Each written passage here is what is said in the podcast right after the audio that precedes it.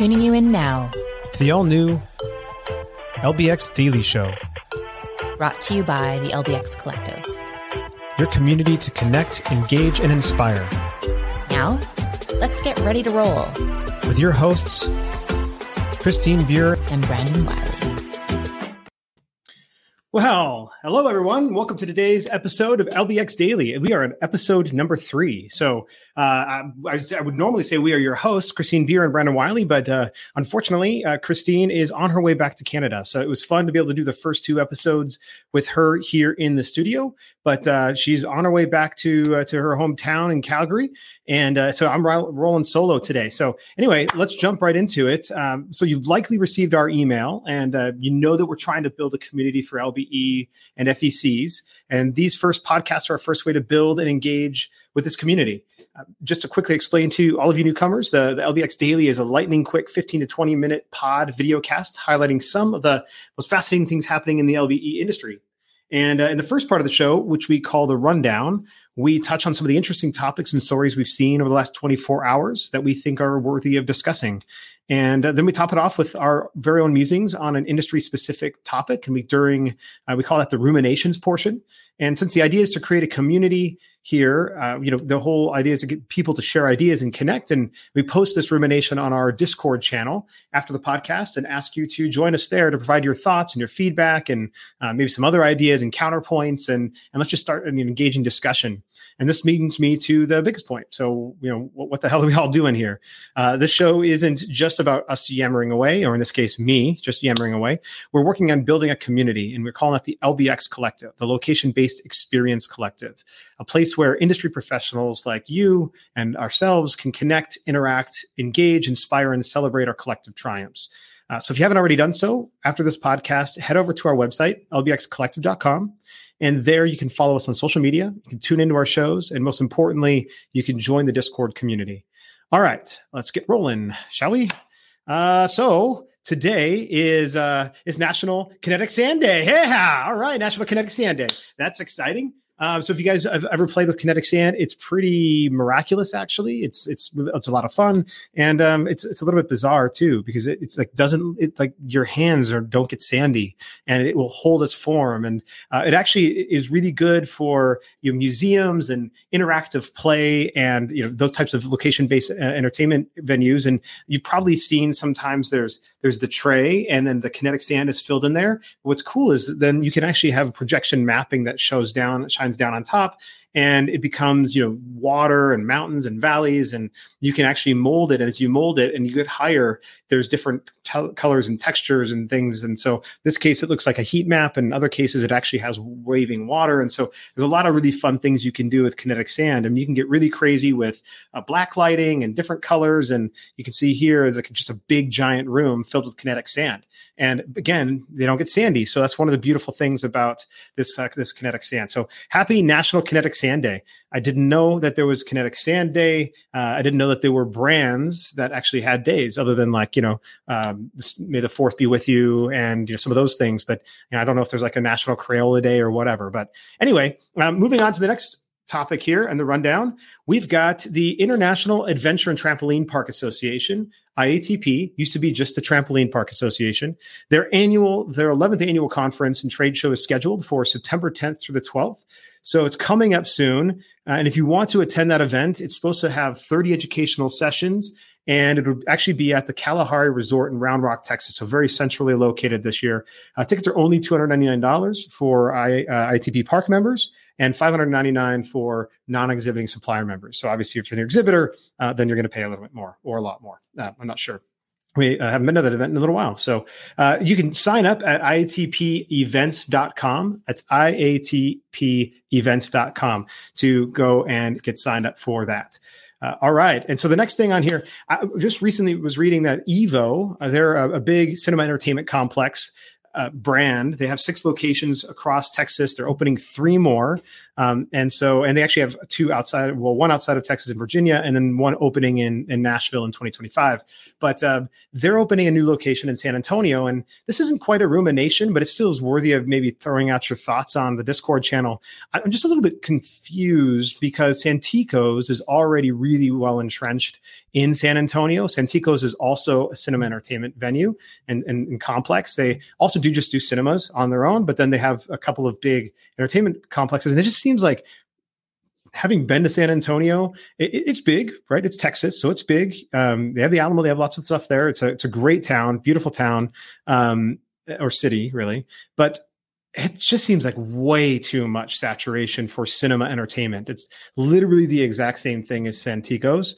It's cinema, it's bowling alleys, it's arcades, and uh, and then food and beverage right? So it's it's the exact same thing as Santikos, and it just seems like that maybe trying to squeeze in to a market that uh, may be oversaturated now. And so we'd just love to get your feedback and, and insights, uh, you know, around what you think is too much saturation, not just for cinema entertainment, but you know, for other attractions, trampoline parks or go karts or you know whatever attraction you might have um, or or venue you might have. I'd love to understand how you think about your uh, your saturation there.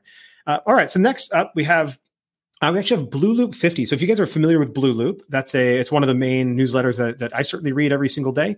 But it comes out and usually a couple of topics, and they're based in the UK. But uh, they actually do this thing for one of their award ceremonies they call Blue Loop 50. And that celebrates the work of 50 key individuals whose creativity, passion, and drive has helped shape and improve the attractions and, and entertainment industry. And so they're opening the, the, nominations are open right now for people in that Blue Loop 50. They close on September 4th. So you still have a little a little less than a month to get your nominations in, but uh, I'd highly recommend if there's somebody that you feel like is worthy of uh, get you know one of those top 50 individuals this year, uh, please go to blueloop50.awardsplatform.com. Again, that's blueloop50.awardsplatform.com. And we'll post some of these links as well in the Discord. But I, I definitely would recommend that you, if there's anybody, you know, you want to get that in early so that you can you know, work on a really good application. Uh, all right. So last thing on the rundown that we want to cover today is is actually it's it's um, there's a 501 darts augmented reality. So if you're familiar with darts, that's a reference to um, you know that is that is a reference. I'm going to share my screen, so just might take me a second to get this here. Um, this is a reference to a type of uh, darts, and so um, there's 301, there's 501, there's cricket, there's a different bunch of different dart games. But what's cool about this is uh, this is augmented reality darts, and um, and so I'm gonna I'm gonna make this a little bit bigger here. There we go. So you guys can see it. Um, and so this is, uh, you can see here, it's like a big panel. There's a projection screen. They're using steel tip darts. This is not plastic. Um, and, and it's very accurate and have, they have lots of different games, all really based around the central dartboard uh, options. You can see some of those things there um, really uh, you know, impressive as it as it breaks it down around that dartboard. And again, this is a real dartboard, so you are throwing it at a dartboard, and then this is just a, a screen um, that that goes around it. So like you are interacting with a real dartboard, steel edges, and everything else. So very much like real darts, but adding an augmented reality and auto scoring component to it. Um, anyway, they've been open at Boom Battle Bar in Liverpool, and they just installed the first location here in Glenwood, in Vernon, New Jersey, or excuse me, at the Glenwood in Vernon, New Jersey.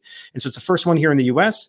And uh, and so I, you know, I thought it was uh, it was pretty cool. I like it. It's based around standard darts, uh, and so that's interesting too. But I think what I also like, uh, you know, I had a chance to see these guys. Uh, this is Lasertron. So those of you who are probably familiar with uh, the uh, you know Lasertron laser tag system, and um, and so they came out with and, and I saw for the first time they were they're uh, actually fully functional at Bowl Expo this uh, last June, and it's actually a full corkboard wall and and it's projected and then they run projectors and you can play actual real darts too but it's it's a projected dartboard so it's not a physical dartboard. Um, but it's just another alternative. So i think what i like about this is with the whole social competitive side of things uh, things like this are, are, really beginning to pick up. Uh, you know we've got darts coming back. Obviously we've had axe throwing you have mini golf you have like all these things that are really adding another technology layer to it um, to games that have been around for a long time or tools that have been around for a long time right? Darts um, they have different games where you can throw at balloons that are floating up and you throw in your pop of the balloons, and they have other types of things. So Lasertron's doing a great job, and I really like what uh, the the 501 AR is doing as well for their smarts, they call it. And uh, Lasertron calls theirs their Krazy Darts. So go ahead and hop on over and check that out. So moving on to the rumination. Um, I thought I thought it was really interesting. So some of you have seen, I'm sure, the Van Gogh uh, immersive experience. You walk into a room or multiple rooms, and, and there's projection, and the projection mapping on the walls is is changing, and it gives you a chance to experience that art. Um, and and they, they've done Van Gogh, they've done uh, Da Vinci, and they've done uh, I think they've done Monet and and probably even Manet, and and so they've done a number of these. Uh, it's done by a company called well, there's other companies that do it too, but Lighthouse Entertainment and uh, or excuse me, Lighthouse Immersive Entertainment. And Lighthouse Immersive also is partnered with Disney, and they do some other things there too. But they recently have gone through some some trouble. They've had to file bankruptcy, and they're they're going through restructure and recapitalization. They are keeping some locations open, but the the, the thing I wanted to to uh, maybe have a little discussion on Discord about was there was an article that was written in the Guardian, and you know, okay, the Guardian. Um, they they basically made a comment, and the whole article was pretty snarky around um, how they basically took away the appreciation of art by just creating technology and projecting them on walls. And that you don't you shouldn't need all that technology. So like one of the I'll, I'll take the quote here. We never needed gizmos and expensive tickets to enjoy great art. If the fetid lighthouse immersive is ailing that's no bad thing. So uh, obviously they're excited about the fact that this company who's provided you know immersive experiences to uh, millions of people is failing but um, their whole concept and the reason for that, the, the, writer's reason for that is that they don't feel that the art should be appreciated for art, and you should be able to go and just appreciate that art. And while I myself personally love art museums, I uh, I'm not sure I, I, I didn't feel right about that. Uh, I feel like if this is a way to expose younger generation or others who maybe can't get to where uh, you know Van Gogh is hanging on a wall, or can't you know get to a location where you know I can see an original Monet or see the original Mona Lisa um, because I can't fly to Paris into the Louvre. Uh, where I'm probably not even seeing the real Mona Lisa anyway. But anyway, um, the like I, I think if if that's the, if this is exposing people a greater population to art through an immersive experience i think that's a good thing.